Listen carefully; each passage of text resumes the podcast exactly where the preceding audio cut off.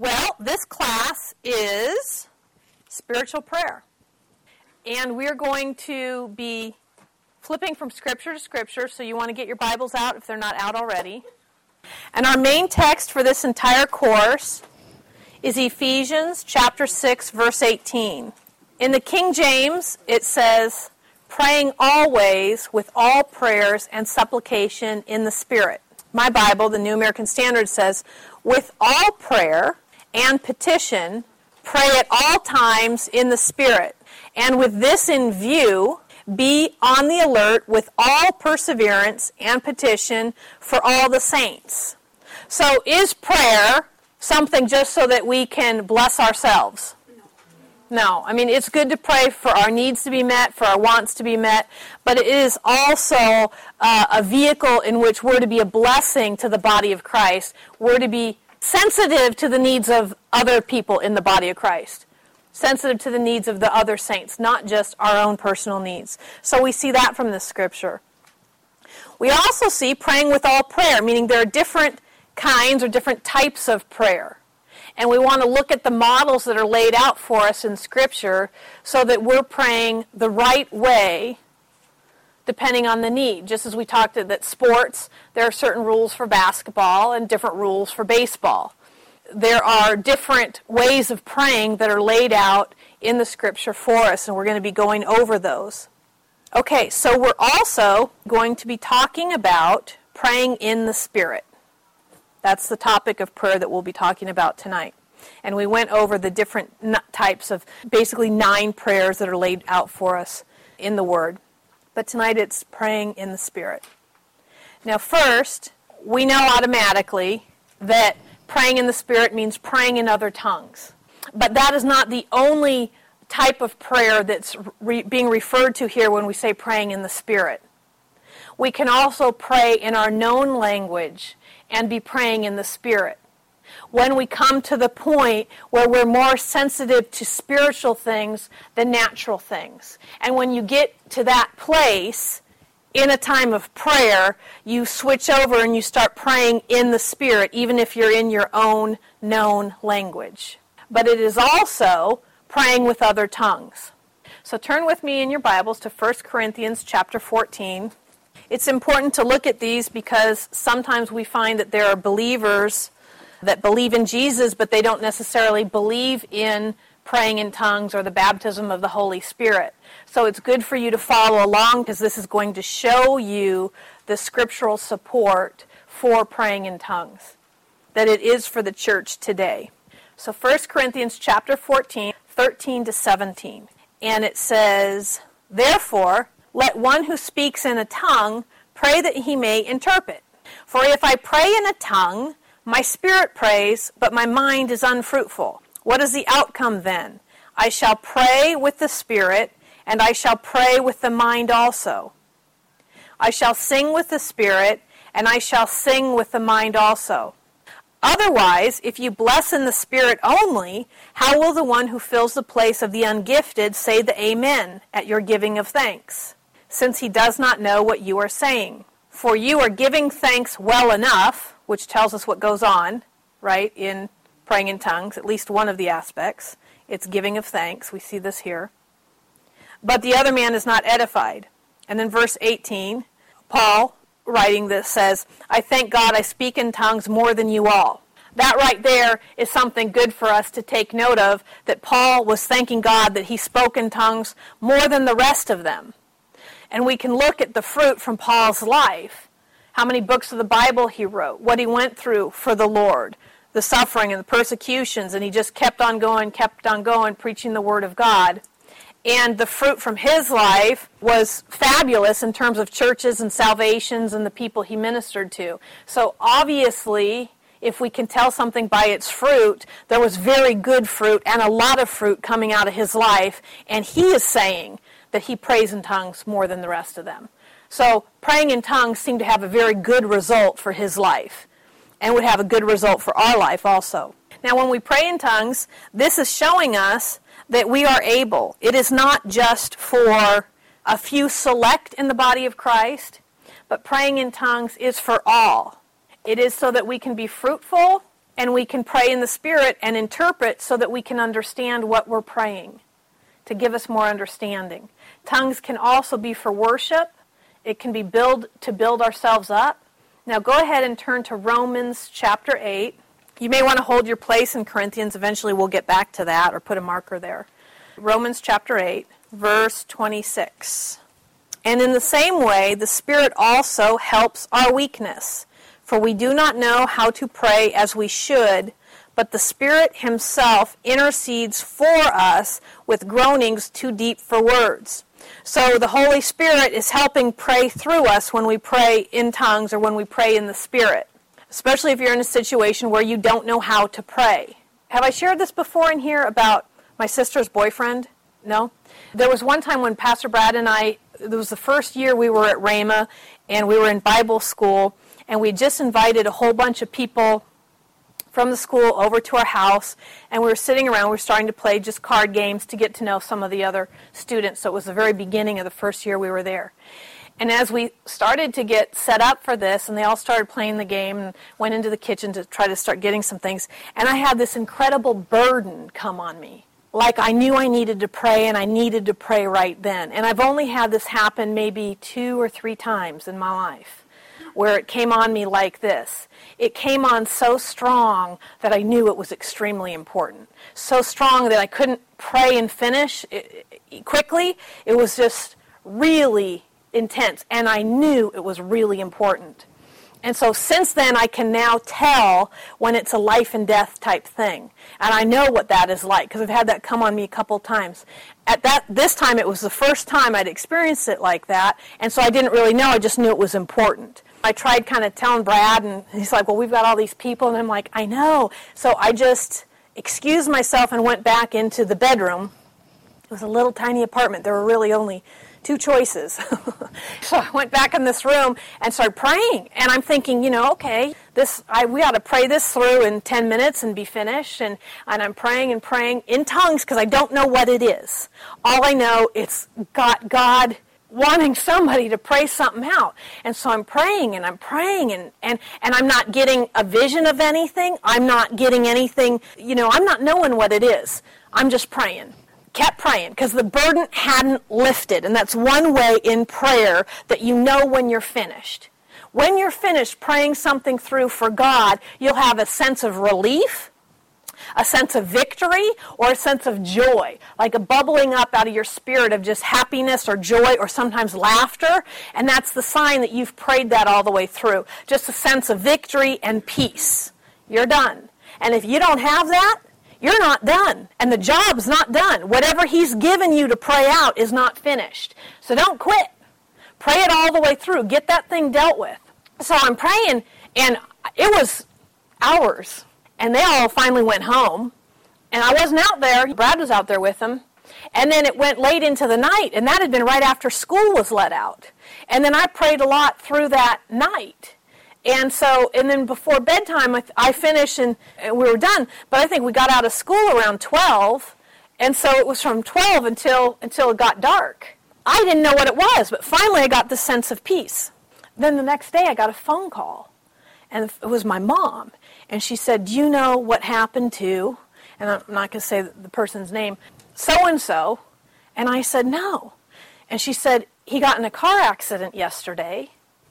And he was rushed to the hospital. His father is a surgeon, so they called his father and rushed his father in to the emergency room.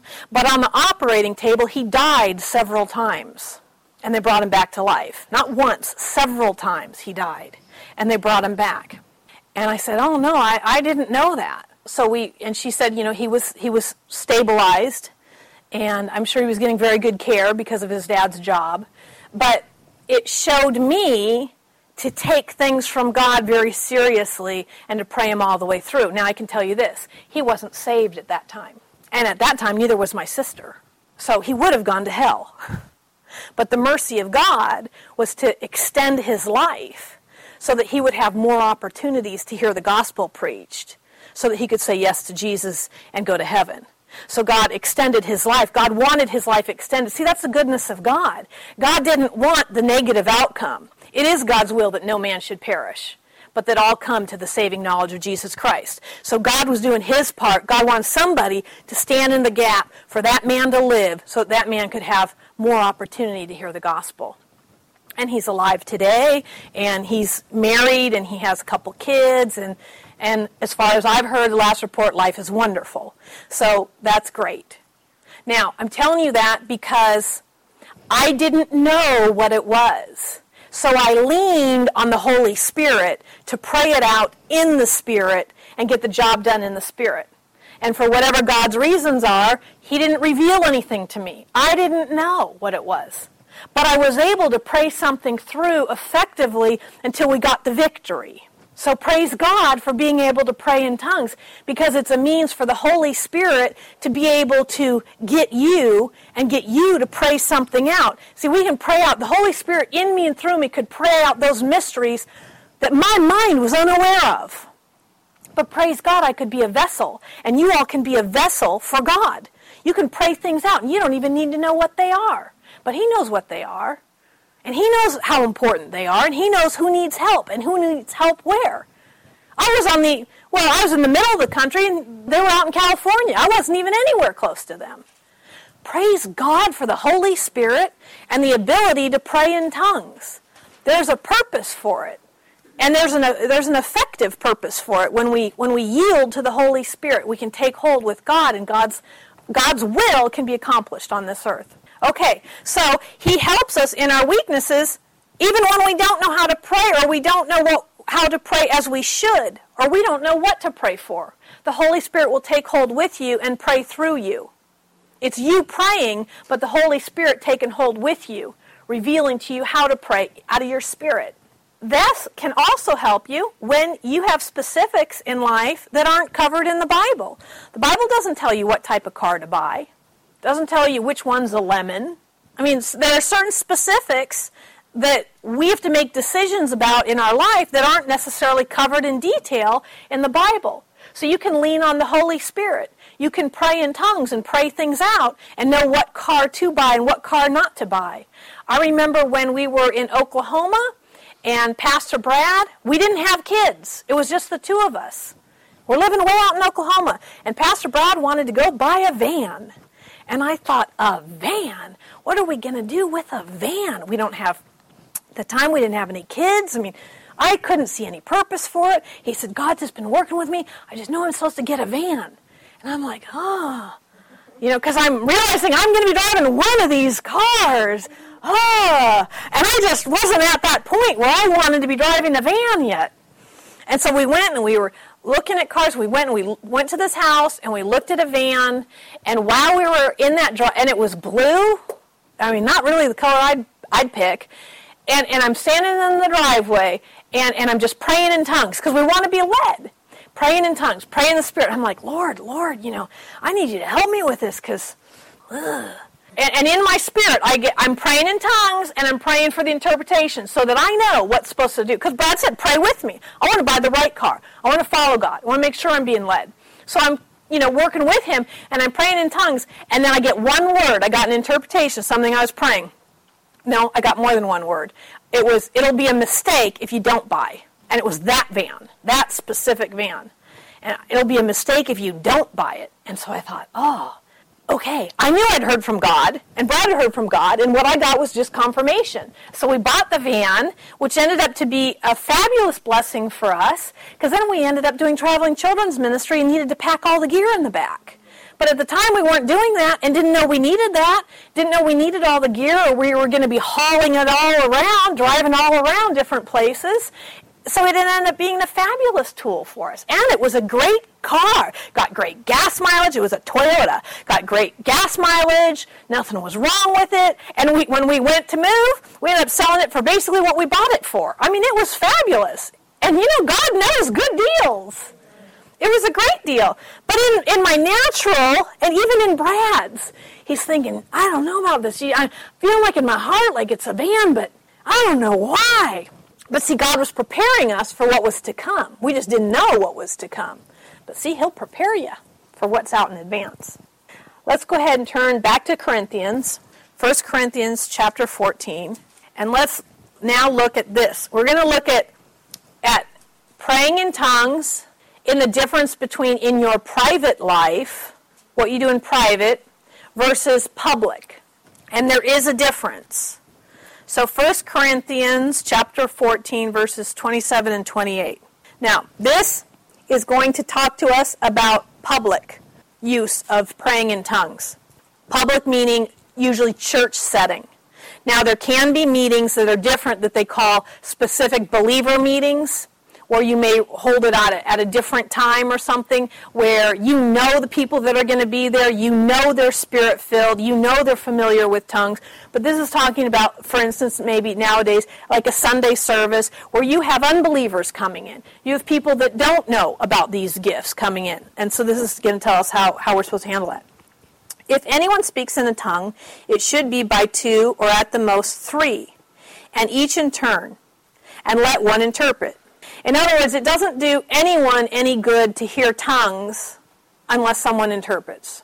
Now, you can pray in tongues without interpretation in your private life, and that'll help you. It'll build you up, and we'll look at scriptures on that a little later. But in a public church setting that's open to the public, meaning unbelievers can come in, it should be only two or three at the most, and there should be somebody there to interpret. And if there isn't someone there to interpret, then they should keep quiet because it's not going to be understood. But if there's no interpreter, let him keep silent in the church and let him speak to himself and to God.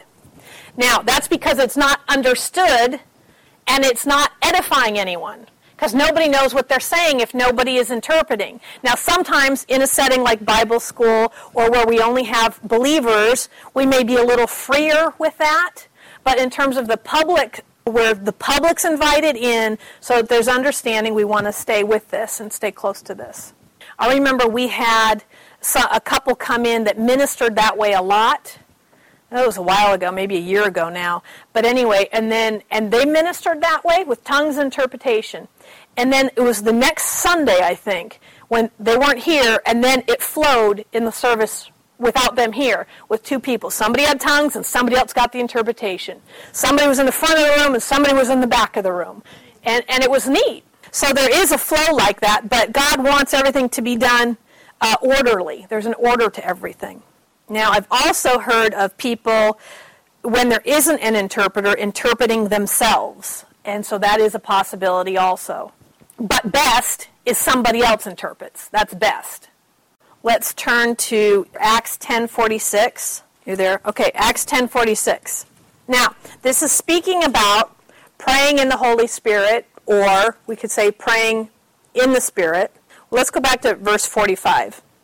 And all the circumcised believers who had come with Peter were amazed because the gift of the Holy Spirit had been poured out upon the Gentiles also. So this is where we know it's the Holy Spirit. Verse 46, for they were hearing them speaking with tongues and exalting God. It goes on to say, then Peter answered, and it goes on. What I want you to see is verse 46. This is speaking in tongues, and they were hearing them exalting God. You know, they're worshiping God. So a lot of your praying in tongues is worshiping God. It's praising God. And now we're going to keep going. And go ahead and turn to Jude chapter 20. But you, beloved, building yourselves up on your most holy faith, praying in the Holy Spirit. So this is something else that we can see from Scripture that praying in tongues or praying in the Spirit does. It builds us up on our most holy faith. Is that a good thing to do? Yes. Worshiping God is great. Building ourselves up, building our spirit up is great. Now let's turn back to 1 Corinthians. 1 Corinthians chapter 14, verse 4. One who speaks in a tongue edifies himself, but one who prophesies edifies the church. So somebody that's speaking in a tongue, they're edifying themselves. Building yourself up, that is a good thing to do. Building yourself up, edifying yourself. And then since you're there, 1 Corinthians 14:17. And we covered that in the beginning. It says you're giving thanks well enough. In other words, praying in tongues is also giving thanks. So we can see what praying in tongues does, or praying in the Spirit. In Isaiah chapter 28, verses 11 and 12, this shows us that praying in tongues is to rest. It is a rest. It's a type of rest. Indeed, he will speak to this people through stammering lips and a foreign tongue. He who said to them, "Here is rest, give rest to the weary." So speaking in tongues is a type of rest. Now, I wanted to end the teaching part of the class early so that we could spend some time praying in tongues and exercise this ourselves. And when we do that, what I want you to do is to ask God for the interpretation. Sometimes the interpretation is not exact. It's not necessarily word for word. Sometimes you'll pray quite a few words in tongues, and you may just get one word in English or one word in Spanish, whatever your native language is. Sometimes God will use both. It's not a word-for-word exact translation. It's an impression or an idea, or you'll just get one word of it, and it's enough to illuminate your mind and your understanding to know what you're praying about. Now, it's not as we will, it's as God wills, but we can ask for it, and it is God's will to reveal to us, because God doesn't want us ignorant. He wants us knowing His will and praying out His will and knowing His direction. And I know that there was one minister that said most of his praying, where he had gotten the strongest leadings in his life for his decisions and his ministry, were from him praying in the Spirit and getting interpretation. Because what happens is you get so sensitive to the spirit realm, your inner man, that you're not distracted by your mind. And it helps me, because I can get praying in the Spirit and get so sensitive to my spirit that I can sense a word coming up in English. And I know that almost like it's a location coming up from my spirit, that I know that's God. It's not a thought to my mind. It'll go up to your mind and be communicated to you, but it's like I can tell it's coming up out of my spirit. It's not just a random thought to my mind. It's like I know it's not me thinking it. It's my spirit man. It's not just my head, is what I should say. It's not just my head thinking, maybe we should do this, maybe we should do that. Because you know how your brain can come up with lots of different ideas? But your spirit is in tune with God. And so praying in the Spirit helps me stay more sensitive to the Spirit so that I can hear clearer from God. So it makes leadings much easier. And a lot of times when there are things that I don't know what to do, or I don't know what direction, I pray in the Spirit. A lot of times that's when God starts giving me big vision for my life, what I'm supposed to be doing, because He thinks big. Have you noticed that about God? He thinks big. His plans are big for us. And so sometimes there are things that He doesn't reveal to us, to our natural thinking, because we're not even necessarily in the place to be able to grab a hold of them in faith and believe them. But when we get hooked up in the Spirit and we're praying in the Spirit, our spirit is built up in faith, right? Because that's what it does. It builds us up. And our spirit can grab hold of that and go, yeah, that's right. I'm going to do that in Christ. That's right. In Christ, that's possible. That's right, God. Amen to that. Okay, God, bring it on. Whereas the head might be, where are we going to get the money for that? You see what I'm saying? But the Spirit's like, money's no problem for God. It'll come in. It's God's will, and God wants you to do it. God will provide. So let's go ahead then, and we'll finish with this teaching part. We can close that off, and let's just pray in tongues. And what I want you to do is I want you to ask. So let's pray this together. Father, I ask in the name of Jesus that when I pray in tongues today, you would give me the interpretation. I believe you for it, and I thank you for it. In Jesus' name, amen.